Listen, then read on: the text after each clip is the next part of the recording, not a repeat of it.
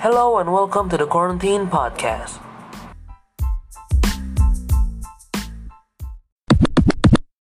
Halo semuanya, sebelum gue mulai podcast ini, gue cuma mau kasih tahu uh, setiap harinya bahwa akan ada uh, kabar tentang COVID-19 dan juga persebarannya. So, sampai hari ini yang terkonfirmasi itu ada 76 ribu orang lebih. Dan sampai sekarang yang sembuh udah 36 orang 36 ribu orang lebih. Dan ya, yang dirawat sekarang juga 36 ribu dan yang meninggal baru 3 ribu. Dan baru nyampe 3100 lah ya.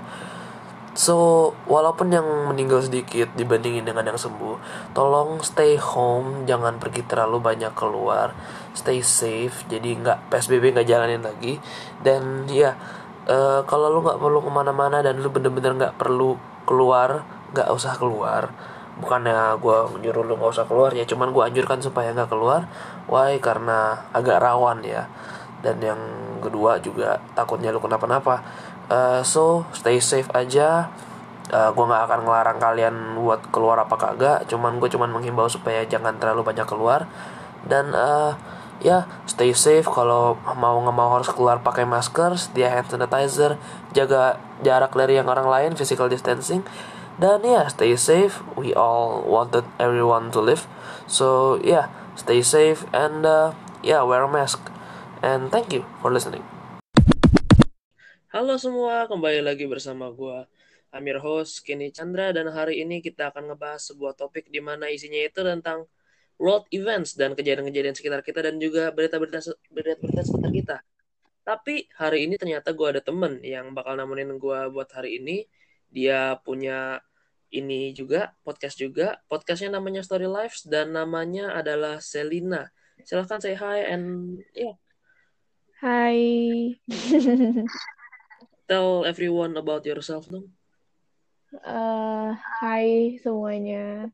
Jadi nama aku Selina.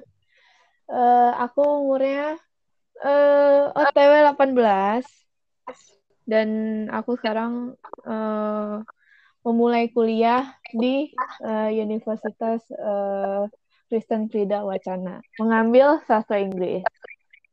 Uh, ya. Jadi dia itu maba. Dia maba yang benar-benar baru.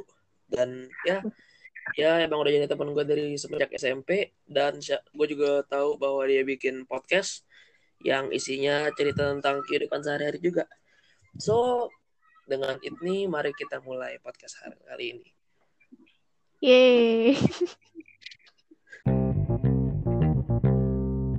So let's start with the ya world news dan world events berita-berita yang sekarang ini sedang ya berkoar ya entah itu di Line Today ataupun mm -hmm. di di TV dan sebagainya. Pertama, uh, eh, gue mau ngebahas di sini uh, topik di mana belum lama ini uh, sempat katanya pemerintah sempat membungkam bahwa PSBB bisa balik lagi karena banyaknya orang yang kurang disiplin dan juga ya ya angkanya terus naik terus ya dan uh, Bapak Gubernur sudah mengimbau untuk jangan seperti itu tapi kalau masih seperti itu juga katanya nanti PSBB atau masa uh, normal bisa balik lagi menurut lo itu gimana?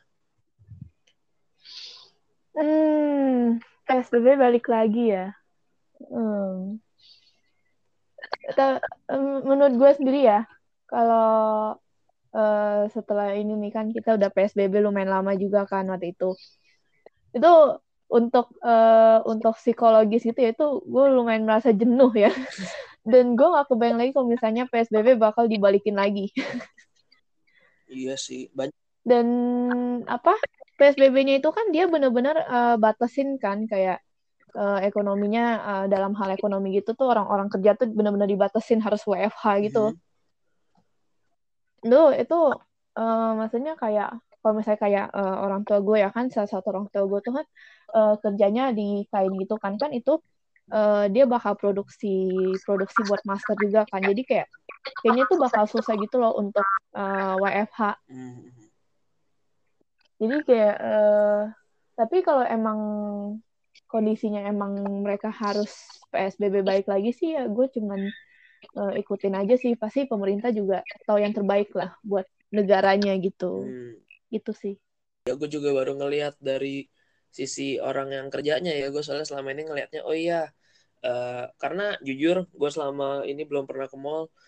Uh, setelah setelah apa sih namanya setelah new normal ini udah mulai kan udah mulai berjalan hmm. ya gue masih menunggu saatnya gue dikasih buat pergi ke mall uh, tapi gue nih baru lihat uh, dari sisi orang yang bener-bener mesti work from home gue juga jadi ngelihat si di mana orang tua mau nggak mau kerjanya dari rumah dan nggak bisa keluar kota karena uh, dari sisi keluarga gue juga uh, ternyata uh, gue juga baru ingat bahwa emang orang tua ada yang begini mesti keluar kota. Nah jadi kalau buat keluar kota ini buat gini gitu-gitu, uh, kalau mau nggak mau mesti work from home agak susah sih sebenarnya. Apalagi kalau hubungannya barangnya kayak oh mungkin kayak pasang CCTV atau apa segala macam. Iya iya. Mm. Jadi mikirnya kayak lumayan susah dan lumayan ribet juga ya jadinya ya. Dan mm kata tadi yang di awal menurut psikologi orang-orang pasti jenuh. Iya sih. Tapi mm yang gue apakah mungkin akan kembali apa enggak? Kemungkinan sih enggak kayaknya ya. Karena kenapa? Hmm. Well, mungkin pemerintah ngasih tahu kayak, oh iya, PSBB akan kita jalan lagi. Nah, itu kita jalanin lagi. Mungkin emang PSBB jalan. Tapi orang dengan yang orang udah pernah orang udah dengar new normal gitu loh. Jadi orang pasti udah stuck kayak, oh iya, gue udah boleh keluar, gue udah boleh nggak gue gitu. Jadi mungkin orang-orang itu pikirnya kayak, oh iya, ini kan udah kelar, udah new normal, mau itu PSBB lagi atau enggak, ini kan udah terbukti bahwa di PSBB sebelumnya gue nggak kenapa-napa berarti seharusnya sekarang gue nggak apa-apa dong kalau keluar. Mungkin mereka mindsetnya kayak gitu. Jadi uh, mungkin walaupun psbb diadain lagi orang bakal tetap keluar. Walaupun psbb kemarin dijalanin aja orang tetap keluar kok. Jadi uh, hmm. agak gimana ya uh, jatuhnya jadi gimana ya susah juga hmm. karena banyak orang yang kurang ngerti juga. Oh, ngerti tapi kira saya kalau kalau balik lagi tuh PSBB kayaknya nggak bakal terlalu ngaruh gitu loh. Mm-hmm. Iya. Kayak apalagi uh, kita tuh keluar kan nggak nggak ikutin protokol yang udah ditetapin gitu loh harus jaga jarak pakai masker segala macem. Kita keluar seenak-enaknya aja. Iya. Kayak kebanyakan tuh begitu kayak sedihnya tuh begitu.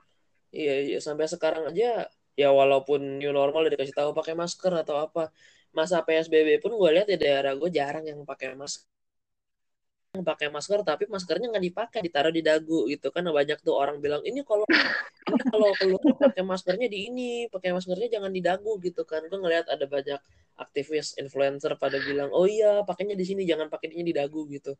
Tapi gue lihat lagi di jalan gue cuma jalan keluar rumah doang gitu kan keluar kompleks eh tahu-tahu ada orang yang bawa dan itu nggak dikit gitu loh dan ya gue ngeliatnya sendiri kayak aduh ini kalau kayak gini mah nggak bakal kelar keadaannya.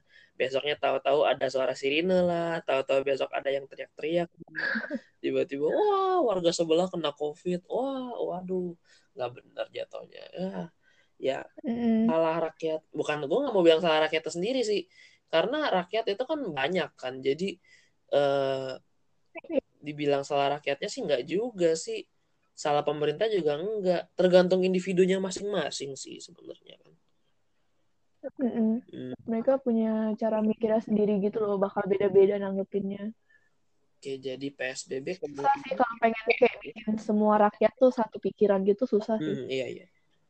Ya soalnya hmm. uh, sampai sekarang uh, ini negeri ini masih ngelihat minoritas dan mayoritas. Jadi ini agak susah buat ngelihatnya karena banyak orang yang uh, daya pikirnya gue nggak mau bilang daya pikirnya itu jelek ya. Gue cuman bilang mereka melihatnya itu masih salah. Mereka nggak ngelihat kayak oh iya kita ini satu satu yang emang udah barengan jadi satu paket dan mau nggak mau nggak bisa dipisahin. Mereka hmm. gitu ya seperti itulah. Jadi kemungkinan PSBB mungkin akan kembali. Kalau kita lihat angkanya setiap hari naiknya itu di atas seribu seribu seribu mungkin akan ya mungkin akan kembali lagi sih PSBB tapi mm-hmm. walaupun seperti itu gue ngelihat yang sembuh angkanya sih udah banyak ya. Kayak tadi pagi gue udah bilang uh, ya yang yang sembuh lumayan banyak. So ya kemungkinan masih bisa di masih bisa dihandle lah ya Mm-hmm. Oke, kita lanjut ke topik selanjutnya. Uh, topik topik selanjutnya gue mau ngomong tentang sesuatu yang memang kontroversial akhir-akhir ini. Uh, Waduh apa tuh? gini, bukan kontroversial sih. Jadi gimana ya? Bikin orang bingung juga sebenarnya. Karena uh, uh. Ada satu kalung. Nah, ada satu kalung ini mungkin kalungnya warna hijau atau kalungnya warna apa yang bilang katanya bisa netralisir COVID-19 ataupun coronavirus itu. Nah, terus tahu-tahu tahu-tahu uh, Badan Pertanian bilang katanya, "Oh iya, kalian kalau pakai ini kalau pakai kalung ini nanti uh, kalian bisa membunuh virus COVID-19 di sekitar kalian uh, per, per menitnya gitu loh. Katanya 15 menit itu bisa membunuh 40 persen, setengah jam bisa membunuh 80 persen kayak gitu lah. Menurut lo uh, sebenarnya uh, emang bener hasil yang bener-bener bisa dipercaya dan mungkin akan mesti kita pakai untuk saat ini atau apakah itu kayak semacam uh, teknik marketing atau apa atau mungkin ada pihak lain yang emang kerjanya kayak gini atau gimana? eh, gue tiba-tiba kalung buat gituin covid. Kayak uh, gimana ya? Rasanya gue kayak uh, dapat gitu loh hubungannya gitu. Kayak kalung ini gimana bisa membunuh covid gitu loh. Dan kayak gue gue pernah baca juga kan uh, dia terbuat dari tanaman apa gitu ya dari pohon eukaliptus tanaman apa uh, kayak maksud gue uh, ini kan virus ya. Maksudnya uh, virus itu kan biasanya kan uh, bisa di setidaknya bisa dicegah pakai vaksin gitu gitu kan. Mm -hmm. dan kan dia kan uh, pakai pakai ada bahan-bahan kimianya gitu loh. Hmm. dan itu kan ada campur-campur segala macam kayak uh, yang kita butuhkan itu justru vaksinnya nggak sih? Bukan kayak kalung gitu. Mm, iya iya iya iya betul betul. Tapi, tapi sedangkan vaksin aja kita bakal muncul kalau nggak salah pertengahan tahun hmm, ini udah pertengahan tahun masalahnya. Ini udah pertengahan tahun oh, tuh kayak kita belum ada kabar vaksinnya kapan muncul gitu loh. Hmm. Justru kan sekarang kan itu biar nggak makin menyebar gitu kan. Iya iya dan sangat ini kenapa tiba-tiba ada yang orang bikin kalung? Iya gue gak ngerti juga uh, gue nggak tahu itu udah disetujuin sama BPOM atau belum ya? Katanya sih udah ya atau apa gitu. Kayak penelitiannya udah disetujui sama BPOM dan untuk vaksin katanya nanti datangnya uh, Indonesia bisa produksi sendiri nanti katanya pertengahan tahun 2021 berarti tahun depan oh oke okay. dan uh, udah disetujui BPOM ya berarti berarti berarti emang kalau terbukti berarti ya lumayan terbukti, terbukti gitu terbukti. tapi tapi ya, ya. Uh, menurut gue bukannya harusnya uh, apa ya kayak presiden kita tahu ya soal ini maksudnya dia pasti mengeluarkan pendapat nggak sih soal ini Iya mungkin mungkin nggak mungkin kan mereka kayak tiba-tiba ke, ke BPOM terus kayak dicek setuju terus presidennya nggak tahu apa-apa kan nggak mungkin kayak Iya sih. Nggak tahu sih presiden ada hubungannya apa enggak gitu kan. Masih hubungan secara langsung yang yang aku maksud tuh secara langsung gitu. Iya sih. I mean abis berita ini keluar kayak beberapa berita ini keluar kayak oh iya sama hasil apa namanya penelitiannya segala macam bahwa katanya di antara 500 di antara 500 tes gitu kan ini yang itu ini yang berhasil atau segala macam katanya uh, pemerintah juga bilang katanya kalung ini itu bukan sebagai itu bukan sebagai kayak oh alat yang benar-benar diperlukan buat apa namanya uh, buat menangkal virus corona ini, bukan menangkal virus COVID. Karena uh, pada dasarnya yang benar-benar diperluin, yang benar-benar paling efektif itu ya masker. Masker itu yang paling efektif. Mm. Itu yang paling efektif, face shield segala macam, hand sanitizer. Dan katanya kalung ini tuh katanya cuma sebagai aksesoris katanya. Aksesoris kesehatan. Oke. Okay. Nggak tahu. gitu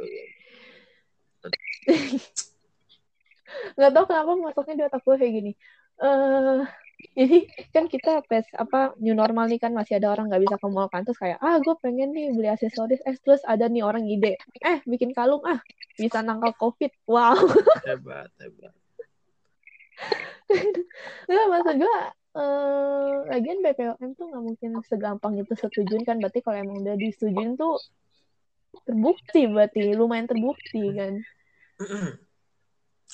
Hmm, ya agak gue juga bingung sih soal itu sebenarnya. ya, Maksudnya kayak, mm, perlu pakarnya perlu pakar dalam bidangnya soalnya. Ya iya, itu aja dulu. Oke habis ini kita akan lanjut ke bagian internasional. Sekarang dari sisi internasional eh, di dunia internasional ini ternyata nggak terlalu banyak kayak yang bicara tentang COVID-19 ya karena negara-negara di luar sana emang udah nggak terlalu banyak yang yang kena COVID dan walaupun mereka tetap masih ada uh, sedikit uh, kekhawatiran tentang COVID-19 tapi mereka uh, secara basic dan secara secara skala besar udah hampir semuanya normal ya ya di mm-mm. luar sana. Nah, uh, sekarang ini dari negara superpower, dari negara Uncle Sam, uh, Amerika yang sebentar lagi akan melakukan pemilu lagi, pemilu tahun 2020 ini. Dan ternyata ada pihak ketiga yang pengen jadi calon presiden juga di di samping dari Donald Trump dan juga Joe Biden. Uh, dan orang ini adalah Kanye West. Sedikit backstory dari Kanye West, dia itu sebenarnya seorang penyanyi, seorang rapper. Uh, ya kebanyakan orang udah tahu ya tentang dia ya. Dan Hmm. banyak orang yang bilang katanya, oh dia ini adalah orang uh, penyanyi paling kaya tahun 2020 ini karena emang uh, net worth-nya buat seorang penyanyi dia yang paling tinggi di antara di antara penyanyi-penyanyi lainnya. Dan Hmm. tahun ini dia juga bilang bahwa dia udah mau uh, calonin diri jadi presiden. Nah, Hmm. tanggapan lu sebagai orang yang ngelihat ini dari negara lain tuh kayak gimana? Mhm. Seorang penyanyi masuk ke dunia politik ya. Hmm. Iya. Sebenarnya kalau soal gitu ya di negara kita kan juga ada ya kayak tapi bedanya kalau kita tuh nggak nyampe presiden tapi menteri kan Hmm. banyak tuh kayak penyanyi-penyanyi uh, di negara kita mulai-mulai masuk ke dunia politik pindah haluan jauh gitu kan dari dunia hiburan ke dunia politik dan uh, apa ya? Menurut gue mungkin kalau orang-orang kayak gitu ya uh, mungkin mereka tuh kayak lagi pengen mencari uh, pengalaman baru nyari hal baru kayak mencoba hal baru yang mungkin sebelumnya mereka tuh nggak pernah sentuh sama sekali soal politik tidak sampai sama sekali sih kayak mungkin sekedar tahu gitu loh. Kan kalau Hmm. kalau mereka masuk ke kayak si Kanye West itu jadi presiden kan dia harus bersentuhan langsung sama urusan-urusan negara gitu-gitu segala macem nah jadi mungkin dia pengen apa ya itu pengen coba hal baru. Mungkin dia bosan kali dengan nyanyi gitu nge-rap. Udah, udah capek gue pengen tren politik lah gitu kan. Dan lagian harusnya ya kalau emang dia udah mikirin soal apa pengen ikut jadi presiden tahun ini juga ya harusnya dia udah mikirin juga kan resiko ke depannya gimana kalau misalnya dia kepilih gimana apa yang harus dia lakuin kayak gitu-gitu kan pasti dia udah pikirin juga kan kayak nggak mungkin dia langsung asal masuk gitu loh kayak Iya, betul. ah gue males nih nyanyi ah gue pindah politik lah langsung daftar gitu kan nggak mungkin juga kan jadi pasti dia udah mikir panjang juga gitu. Iya, betul juga sih. Uh, sedikit info lagi tentang Kanye West. Uh, kita sebenarnya nggak bisa terlalu ngomong banyak ya tentang keputusan dia mau jadi Hmm. presiden atau enggak. Karena keputusan itu dia pilihan dibilang dia mau- Iya, itu kan pilihan dia. Dan kalau warga sana emang udah oh ya udah lu mau jadi calon, ya udah nggak apa-apa. Kita kan nggak tahu milihnya siapa aja. Nah, masalahnya eh, orang-orang juga pada bingung juga mau nerima apa enggak. Karena katanya oh iya ini kan dia kan penyanyi, dia nggak ada dia nggak ada pengalaman kayak yang lu bilang itu. Kayak mungkin dia, dia nyari pengalaman baru doang. Tapi di sisi lain ada golongan muda yang emang demen dengan karena hype-nya atau apalah gitu loh. Jadi mereka kayak oh iya coba aja dia kan masih muda dan apa-apa-apa dia dia berpikirannya masih bisa lebih jauh gitu segala macam. Hmm. Karena uh, dari yang gue lihat ini dari tahun 2020 ini Kanye West 2020 atau tahun 2019 lalu gitu loh Kanye West udah mulai ini loh dia kayak mindsetnya emang lebih down to earth dan ya segala macamnya itu dipakai sama dia buat kepentingan orang orang-orang sekitarnya gitu dia bikin kampus dia bikin shelter dia bikin apa namanya segala macam dan lagu-lagunya pun yang dia bikin juga bertema sesama gitu loh. Jadi hmm. mungkin itu gue nggak tahu ini maksudnya apa. Gue bukannya maksudnya kayak menyuditin Kanye West wah, walaupun gue bukan siapa-siapa ya. Uh, kayak gimana ya? Uh, mungkin semua itu mungkin sebuah kampanye besar gitu loh. Mungkin tuh kayak kampanye besar yang terselubung yang orang-orang nggak mikir panjang oh itu kampanye apa bukan? Gue juga baru gue juga baru ngeliat gitu loh. Oh iya siapa tahu ini kayak cara dia ngebujuk orang gitu loh. Dia ngeliat oh ya oh iya gue bikin easy kampus gue bikin easy shelter gue bikin apa-apa segala macem supaya orang-orang bisa punya lapangan yang lebih gitu loh buat berkarya ataupun men, uh, apa namanya buat berkarya atau uh, melanjutkan jenjang pendidikan atau apa pun apa gitu kan. Mungkin karena dia pengen ngambil uh, role da, jadi seorang presiden makanya dia bikin semua itu jadi orang-orang lebih ngeliatnya kayak oh ya dia serius dalam hal ini gitu loh dan mm -hmm. selebihnya kita juga nggak bisa kayak bilang kayak oh ya udah kita mau nggak mau bisa bilang kita mau nggak mau bilangnya kayak ya udah itu lagi pula bukan di negara kita juga uh, kita nggak hmm. berhak untuk ngomong apa pun tentang itu dan juga siapa tahu dia bisa jadi nah. pemimpin yang baik juga kan buat negaranya kan kita nggak tahu kan kayak siapa tahu dia di background sebelumnya dia pernah jadi pemimpin terus kayak uh, dia dipercaya sama orang-orang gitu dalam dalam hal untuk memimpin sesuatu. Kayak kan presiden ini kan uh, dia tuh pemimpin kan bukan bos. Dan itu kan dua hal yang berbeda gitu kan. Iya betul betul. Beda. Ya kalau pemimpin itu dia pengen rakyatnya sejahtera kan. Kayak bukan ya, dia betul. doang. Kalau bos kan cuman dia sendiri yang sejahtera gitu dan hmm. ya itu menurut gue motivasi yang bagus kalau emang dia pengen jadiin uh, negara itu jadi lebih baik. Ya kenapa enggak gitu kan? Hmm. ya bener juga sih. Ya kenapa hmm. enggak? Salahnya akhir-akhir ini ya sekalian menutup topik di bagian Kanye West ini ya. Uh, akhir-akhir ini dia masuk uh, apa gitu kontroversi tentang aborsi atau apa gitu? Nggak tahu deh pokoknya ada hubungannya sama anaknya atau ada hubungan sama apa gitu. Pokoknya ini kita cuma bisa mendoakan yang terbaik buat Kanye ya. Kita cuma bisa mendoakan yang terbaik dia dan juga keputusan-keputusannya. Semoga uh, semakin lancar dan ya kalau kepilih ya baik-baik selamat. kita baik-baik dan selamat ya. Oke okay. nah sekarang kita lanjut ke topik selanjutnya di bidang internasional. Yaitu um, rasisme di Amerika gitu loh. Jadi mm-hmm. gimana ya? Kan beberapa bulan lalu kita dapat uh, kejadian yang bukan cuman jelek bagi Amerika doang, tapi akhirnya eh, dampaknya ke mana-mana gitu kan. Mm-hmm. Uh, nah, uh, George Floyd, uh, rest in peace George Floyd.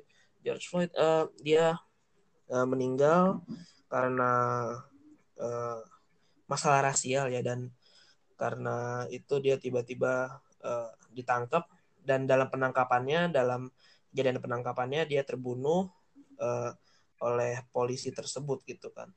Nah, dan polisinya juga katanya sampai sekarang katanya belum ditangkap. Uh, katanya uh, udah udah ada penangkapan katanya ada di penjara, tapi orangnya beda katanya.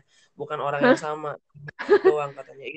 Ya sempat sempat sempat masuk berita juga gitu loh. Kayak ini orangnya beda bukan orang yang sama gitu kan.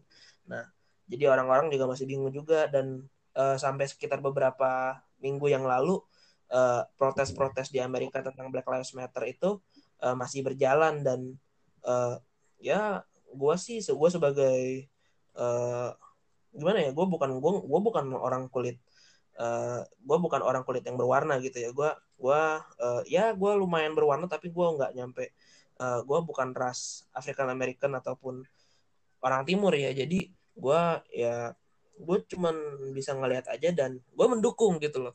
I mean ada satu sisi orang bilang Black Lives Matter tapi di satu sisi juga ada orang bilang All Lives Matter.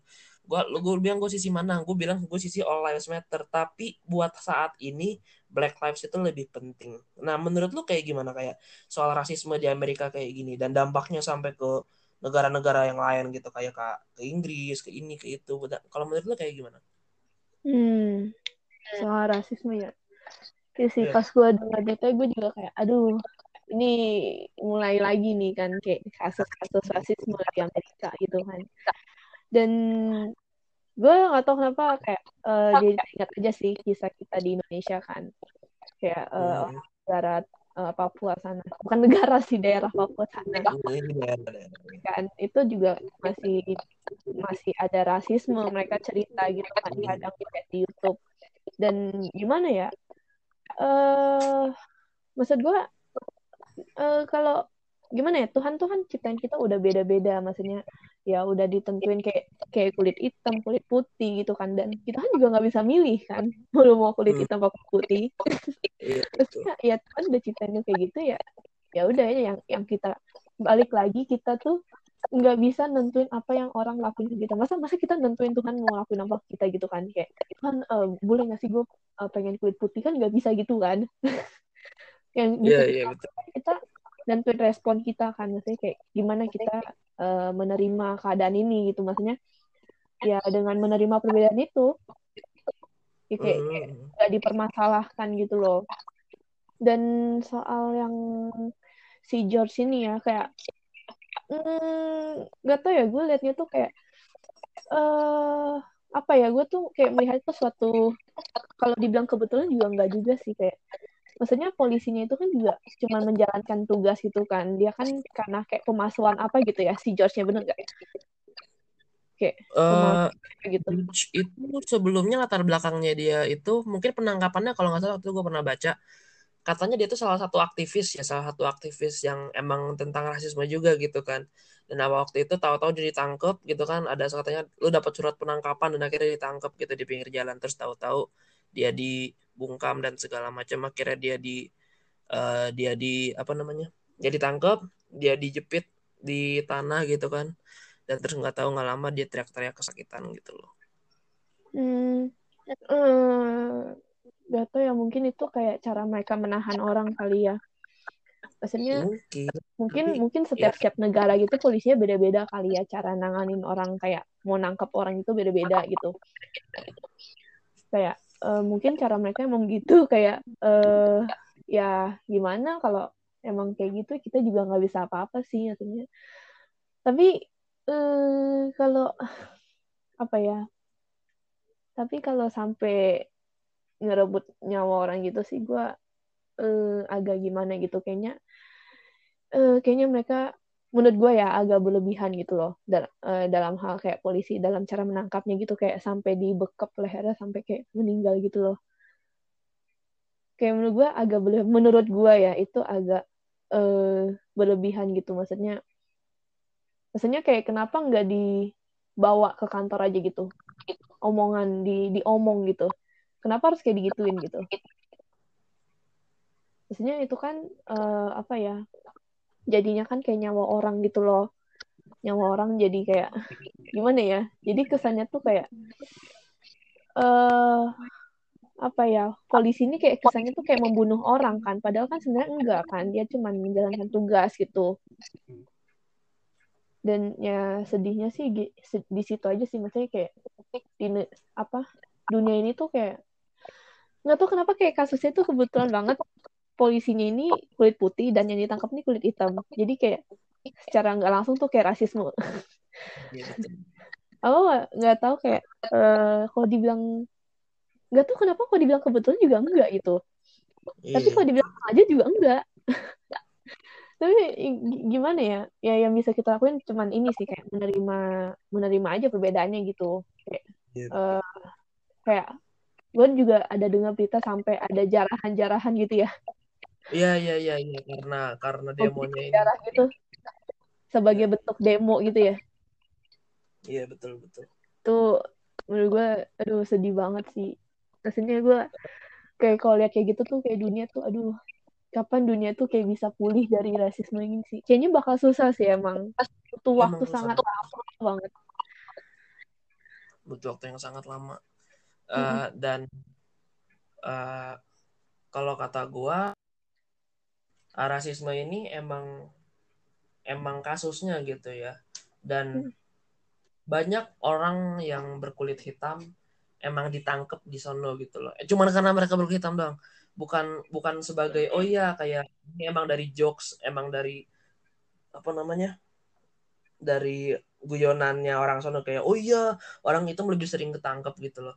Enggak ke faktanya kayak emang beberapa waktu lalu emang ada anggota FBI yang emang orangnya kulit hitam dan tahu-tahu dia dicoba ditangkap gitu kan sama beberapa polisi itu kan sama polisi jalanan kan kayak oh iya kamu harus ikut sama kita gitu. Terus tahu-tahu orangnya lu ngapa nangkep gue gue kan nggak ngapa-ngapain. Tak tahu itu ternyata FBI polisinya bingung juga gitu kan akhirnya polisinya takut segala macam dan uh, itu jadi salah satu tanda bahwa oh iya emang ini yang bekerja dalam bidang ini itu maksudnya bukan bekerja dalam bidang kepolisian ya maksudnya itu kayak yang jadi faktor penangkapan penangkapan ini itu uh, karena emang masih banyak orang yang rasis di uh, yang masih memikirkan masalah rasial di sana di luar sana dan sama halnya juga dengan di Indonesia di Indonesia masih banyak orang yang mem mempermasalahkan rasial entah mm -hmm. itu terhadap ke orang Papua ataupun ke keturunan Chinese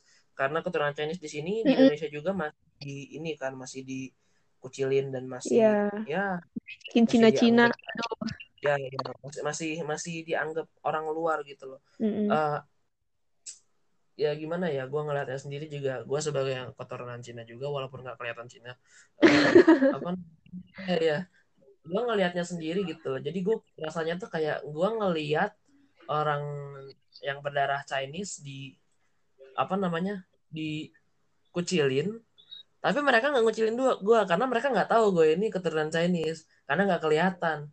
Jadi gue ngelihat gitu dengan mata kepala gue sendiri kayak oh iya kejadiannya kayak gini. Mereka ngelihat gue gue sebagai salah satu dari mereka tapi gue darahnya yang ngalir dalam gue ini itu ya darah seorang Chinese bukan apa namanya bukan darah full pribumi gitu loh. Darahnya darah campuran juga gitu loh. Mungkin mereka nggak marah ke sana atau gimana dan tentang uh, penjarahan-penjarahan di Amerika itu uh, enggak ya uh, jangan sekali-kali itu menggunakan kata demo dan penjarahan di satu kata yang sama karena itu udah beda. Mungkin iya kalau menjarahnya kayak oh ya uh, ini itu satu atau dua dan nggak ngambil casualty yang banyak ya oke okay, sebagai unjuk rasa dan masalahnya di, masalahnya di saat banyak. ini ya penjarahannya ini bah banyak. Dan barang yang diambil itu satu barangnya mahal-mahal. Yang Hmm. kedua itu uh, mereka bilang oh ya ini ini aksinya buat George Floyd gitu loh. Ini buat unjuk rasa buat George Floyd. Tapi nggak lama setelah itu dari toko-toko yang dijarah itu banyak orang jual barang-barang jarahannya gitu loh.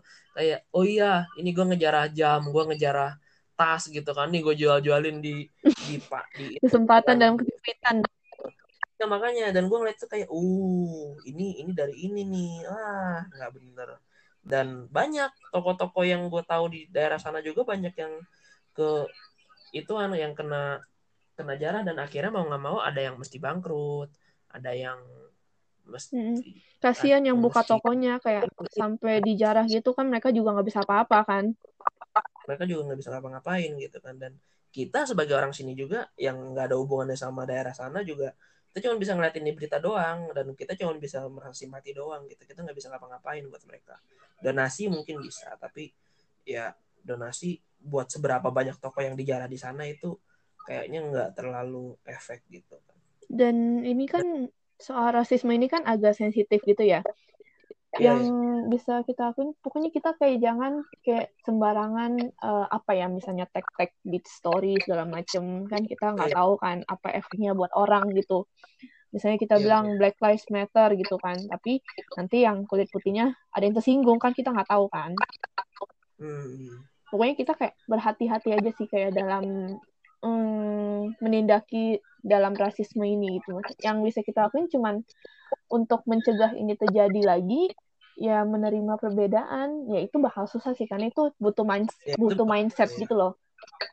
Ya, mindset. Mindsetnya harus pun ditanam dari kecil kayak kita tuh harus menerima perbedaan. Dan karena emang kita udah udah diciptakan berbeda.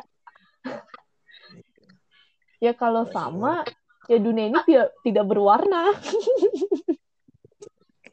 dunia ini bakal flat aja kalau kita sama semua gitu. Dan ya itulah di sesi yang topik yang ini uh, tentang George Floyd, rest in peace George Floyd dan juga semuanya yang lainnya. Karena bukan cuma George Floyd doang sebenarnya yang kena ada banyak orang lain. Banyak banget. Uh, semoga ya semoga semuanya uh, dan keluarga-keluarga yang ditinggalkan uh, ya uh, stay safe dan uh, ya have good vibes lah ya uh, semoga diberkati dan segala stay positif ya stay positif Mhm. Dan bagian terakhir, uh, sebagian terakhir dari sesi internasional ini dan berhubung ke acara penutup juga, uh, kita mau membahas uh, tentang bagaimana perbedaan dunia di luar sana dengan Indonesia di bagian COVID-19. Karena dari yang gue lihat, uh, negara-negara di luar sana itu COVID-19-nya itu udah hampir kelar. Mm-hmm. Mereka udah normal. Dan hampir hampir sedikit banget apa namanya uh, kekhawatiran mereka terhadap COVID-19 kayak misalkan Vietnam. Vietnam itu udah kelar kok. Mereka ke Vietnam itu udah nggak lockdown dari sekitar bulan apa bulan April lalu ya mereka udah nggak lockdown karena rakyatnya yang emang disiplin atau apa gitu loh hmm. dan cepet kelar gitu kan Amerika juga baru kelar gitu kan menurut lo perbedaan perbedaannya Indonesia sama mereka itu apa dan kita itu mesti ngapain supaya ya bisa cepet kayak mereka gitu loh hmm okay. perbedaan negara kita sama negara mereka ya dalam hal COVID ini ya. Menurut gue yang paling iya. jelas tuh kepatuhannya. Oke. Okay. Ya karena udah dibilang sama pemerintah, ikutin protokol kesehatan, jaga jarak, cuci tangan, pakai masker, tapi kita nggak ikutin. Udah makanya nggak bakal kelar. Maksudnya intinya itu dong deh. Kalau mau ini cepet kelar, ya kita ikutin aja pemerintah maunya gimana. Karena pasti mereka juga udah mikirin jalan terbaiknya. Kita tinggal ngikutin aja. Gitu. Kenapa mereka di negara lain tuh cepat kelar? Karena ya mereka taat. Ya pemerintahnya bilang apa mereka ikutin. Mereka disuruh di rumah kan sebentar. Ya mereka mereka ikutin. Toh jadi sepi kan. Terus keluar juga pada pakai masker yang kalau waktu mereka pas di rumah itu mereka keluar cuma dikit doang dan itu pun hampir semuanya pakai masker ya kan? Dan nggak hmm. heran kenapa mereka cepat kelar COVID-nya. Karena mereka ya, ikutin ikutin dari pemerintahnya ya emang untuk mengurangi COVID ini gitu kan hmm, intinya nurut lah ya disiplin gitu ya. Mm dan menurut gue kita harus mencontoh kepatuhan mereka gitu loh. Agak susah itu. Makanya balik lagi kayak gini-gini tuh kita cuman butuh mindset. Dan kayak uh, apa ya gimana ya? Maksudnya menurut gua apa susahnya untuk kayak pakai masker keluar gitu? Iya iya. Kayak yeah. pada bilang ngap panas iya iya betul. Maksud gua betul, betul, betul. maksud gua sebentar doang nggak apa-apa gitu kan. Di luar uh, gimana ya? Gini masa masa harus kena dulu baru lu pakai masker segala macam jangan dong. masa harus ada korban dulu dekat dulu baru lu pakai masker jaga jarak segala macam kan juga gitu dong. Itu salah dong maksudnya. Ya kalau kayak gitu itu bukannya malah menambah korban juga ya? Maksudnya uh, misalnya lu dekat lu ada yang kena terus dia nge, apa berapa hari lalu baru kontak kontak tangan nih sama lu. Terus lu kayak aduh aduh, aduh gue harus pakai masker. Kan itu kan jadi kayak otomatis gitu kan. Masa harus kayak gitu. Nah, kan nggak nggak gitu kan. Ya maksudnya kita harus contoh kepatuhan mereka sih. Kayak contohnya dari negara Jepang aja sih. Mereka udah udah mau kelar juga kan itu covidnya karena mereka taat kan. Emang udah dilatih dari kecil kayak uh, harus kayak patuh sama aturan gitu. Hmm.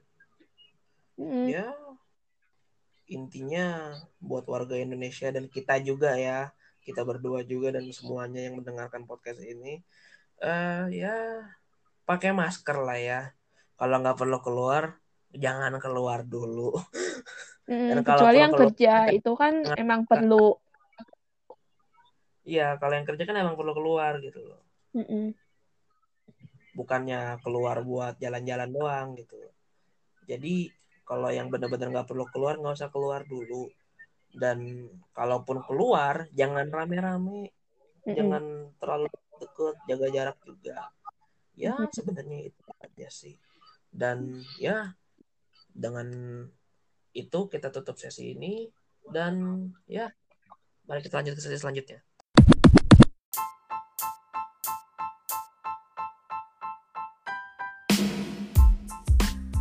So yeah, that concludes our session for today. That's our podcast for today. Uh, buat lu, gue kasih beberapa menit buat you know promote yourself, tell us, tell everyone what's going on. Yeah, and yeah, have have a little bit of a time. Yeah, have fun. Oke, jadi gue ada podcast namanya itu Story Lives dan kalian bisa cek juga podcastnya ada di Spotify. Eh, itu nggak setiap hari upload tapi kalinya upload itu tuh tentang kehidupan sehari-hari yang kalian bisa dapat info-info menarik dari situ. Dan nggak lama ini gue baru posting tentang mental health gitu kan. Itu lumayan topik yang eh, lumayan sering lah di kalangan-kalangan kita gitu. Dan untuk Instagramnya kalian bisa follow uh, story lives underscore OFC untuk kasih saran-saran ke itu ke kita topik topik-topik untuk podcast story lives ini. Dan juga uh, boleh follow IG gue di Selina Jessica C. Boleh juga kasih saran di situ di mana aja sih boleh sebenarnya. Kita selalu terbuka dengan saran-saran topik dan kritik dari kalian gitu. Itu. Oke, thanks for listening and thanks for uh, uh, ngasih tahu ini semua dan ya, yeah, I'm your host Kini Chandra. Don't forget jangan lupa buat cek at storylives underscore OFC di Instagram or check out Selina Jessica C di Instagram and then ya yeah, dan have a good time there juga. So I'm Kenny, stay safe and thank you for listening.